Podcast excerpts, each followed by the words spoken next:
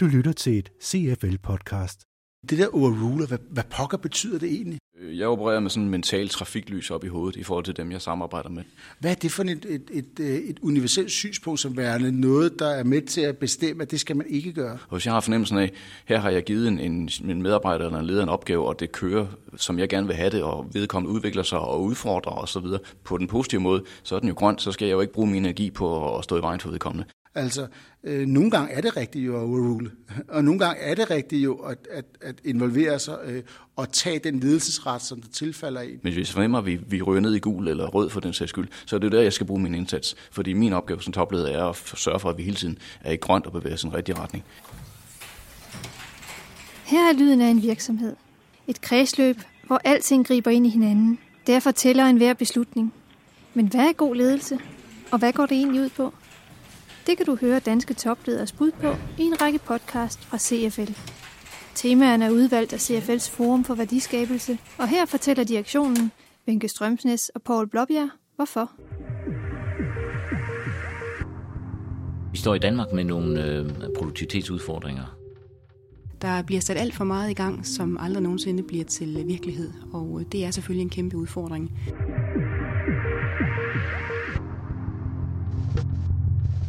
Ledelse er den enkelt faktor, der kan gøre den største forskel i forhold til, at hver enkelt virksomhed forbedrer sig.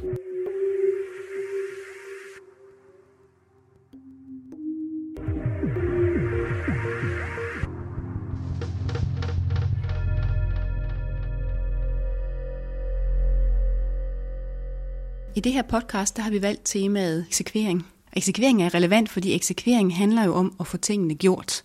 Og eksekveringen halter i øh, danske virksomheder. Der bliver sat alt for meget i gang, som aldrig nogensinde bliver til øh, virkelighed. Og øh, det er selvfølgelig en kæmpe udfordring. Og det er ledelsen, der må tage det på sig og finde ud af, hvordan de kan gøre det bedre. Og det vi kan se af dataene, det er, at topledere er frustrerede og savner eksekvering. Øh, mellemledere og dem i organisationen, der kigger opad på topledelsen, de savner beslutninger. Og så længe der er det skisma, så er der faktisk noget at gøre ved det for topledere. Fordi noget af det, man kunne kigge ind på, det er, hvordan man faktisk har fået kommunikeret sine beslutninger, og om man er konsekvent nok i de beslutninger, som man synes, at man har meldt ud til organisationen. Venke Strømsnes fra CFL sætter fingeren på et ømt punkt, når hun siger, at de danske virksomheder ikke er gode nok til eksekvering. To ledere har nu sat sig til rette ved mikrofonen for at diskutere, hvad man som leder kan og bør gøre – hvis virksomhedens mål om mere og bedre produktivitet ikke fører til forbedring eller til flere kroner i kassen. Og hvordan man bedst håndterer den mellemleder, der sværger, at han eller hun virkelig gør alt, hvad der skal til. Også selvom resultaterne udebliver. Skal man stole på sin mellemleder, eller skal man overrule vedkommende? Og hvordan beslutter man, hvilke kampe, der virkelig kræver blod på gulvtæppet, og hvilke man skal vælge fra? I panelet hører vi Jim Nielsen, Claus Klitholm, underdirektør DSB. Du lytter til et CFL-podcast. Man skal selvfølgelig altid lave en selvrensagelse i sin egen evne til at oversætte, formidle og skabe det følgeskab til den forandring, man gerne vil have til at ske.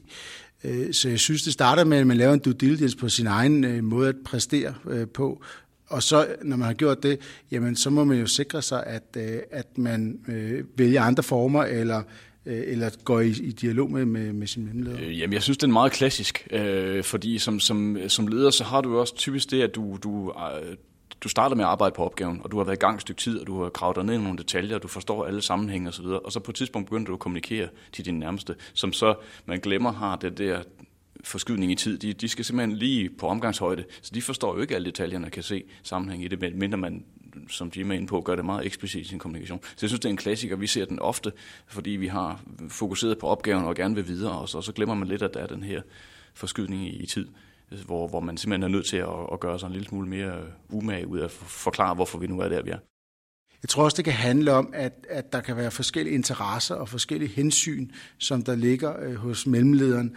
Øhm, altså han kan simpelthen have nogle personlige interesser, der knytter sig til, til den situation, man er i. Han kan have nogle relationer til nogle mennesker, som er en del af den forandring, man skal skabe. Vi havde en medarbejder, som ikke levede op til de præstationskrav, som, som vi havde til medarbejderen. Og jeg havde en, øh, en dialog med min mellemleder om, at den her medarbejder øh, øh, ikke levede op til det, og at jeg mente faktisk, at han kunne komme til det, fordi vi havde forsøgt at arbejde med, at, at han skulle øge sine præstationer. Og der var vi i en situation, hvor, hvor, hvor mellemlederen af nogle årsager, der knytter sig til, at det at have en sælger er trods alt bedre end ikke at have en. Øhm, for det kunne jo være, at han fandt et guldkorn et eller andet sted. Øh, så han havde ikke ønsket om at hjælpe den medarbejder til at blive en succes et andet sted. Og der gik jeg så ind og sagde, at jeg tror ikke på, at han kan blive en succes her. Og, og derfor mener jeg, at vi skal, vi skal sige farvel til ham. Øh, så det var, der, det var et eksempel på, hvor jeg overrulede øh, min mellemleder. Øh, og øh, konsekvensen var så, at, at vi sagde farvel til en, en medarbejder, som, som så har fået et, et job et andet sted og, og gør en god figur der.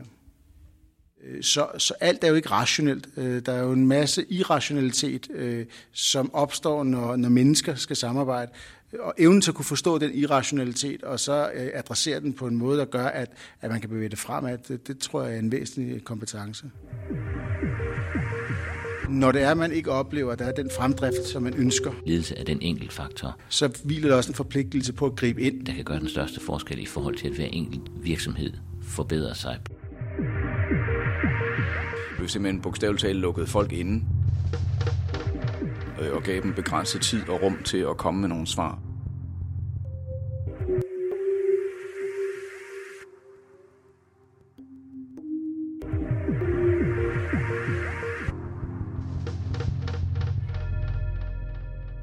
En virksomhed er et kredsløb, og toplederen har ansvaret for at gribe ind, hvis der er knas på ledningen. Claus Klitholm fortæller lige om lidt, hvordan de hos DSB løser det problem ved at putte medarbejderne i en sort boks. Men først skal vi høre Jim Nielsen fortælle om, hvordan god ledelse handler om at have alle sanser åbne. Jeg synes, det handler om at skabe et organisatorisk sansapparat. Øh, det handler om at øh, omgive sig med, øh, med fakta, øh, og det vil sige, at hele tiden er i, i overensstemmelse med, hvordan virksomheden udvikler sig. Og så synes jeg, der knytter sig et risikomoment til det, så, så de beslutninger eller initiativer, som vi står med, hvor risikofyldte er de, og hvor reversible er de, eller irreversible er de, du lytter til et CFL-podcast. Men jeg synes også, der er det her element, der handler om, at øh, når det er, man ikke oplever, at der er den fremdrift, som man ønsker, øh, så hviler der også en forpligtelse på at gribe ind. Øh, og, og, øh, og fordi man griber ind, så er det ikke nødvendigvis et udtryk for mistillid, eller et, et udtryk for, at, øh, at man ikke vil give rum til en mellemleder til at, at fylde sin rolle ud. Øh, vi havde en situation for et par år siden i, øh, i DSB, hvor jeg kommer fra, hvor vi havde et behov for at sætte mere fokus på projekter, der i højere grad gav os vækst og flere kunder, end vi måske der, hvor vi kom fra. Og det vi gjorde, vi helt konkret, vi lavede det, vi kaldte en øh, black box, øh, vi simpelthen bogstaveligt talt lukkede folk inde øh, og gav dem begrænset tid og rum til at komme med nogle svar. Og vi vidste, at nogle af, af de personer, der var i lokalet, ville være i, lidt måske ikke enige om de beslutningsresultater, og i en eller anden grad også ville være i, i modstridende interesser.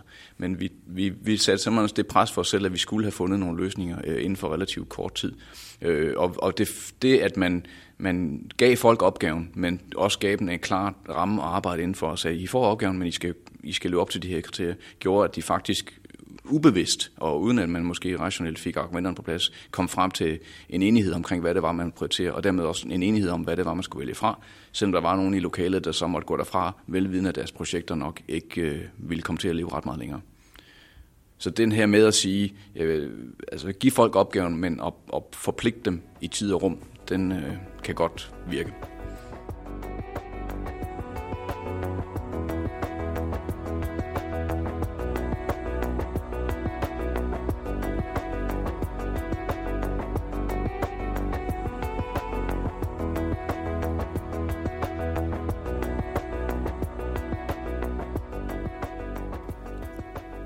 Irrationalitet, forpligtelse, udførsel eller mangel på samme. Carsten Søderberg er en af CFL's specialister i eksekvering. Undervejs i debatten har han lyttet til deltagerne og flittigt noteret med sin blå kuglepen. Nu har han samlet sine papirer sammen og bevæget sig hen til debatbordet. Her kommer Carsten Søderbergs analyse af, hvordan man bedst får eksekveringen til at lykkes, så den bliver til andet og mere end en højstemt idé på direktionsgangen. Det man kan spørge sig selv om først og fremmest, er, hvad er det, der gør, at, at øh, beslutninger har en tendens til at flyde opad i organisationen. Hvordan sikrer man sig, at ens mellemleder rent faktisk er klædt på og er i stand til at træffe beslutninger, således at det, man blev enige om på direktionsgangen eller på toplederniveau, egentlig siver ned igennem organisationen og bliver eksekveret. For det handler jo i, i dybest set om at have et, et, øh, et beredskab til at mødegå forandringer og mødegå ændringer, som efterhånden er mere eller mindre en konstant når man taler drivelse af offentlige og private virksomheder. Og der er det jo ens øh, opgave som topleder at sikre, at, øh, at mellemledere og medarbejderne ved, hvad der forventes af dem, og ved, hvad det er, der er virksomhedens eller afdelingens 3-5 allervigtigste øh, prioriteter.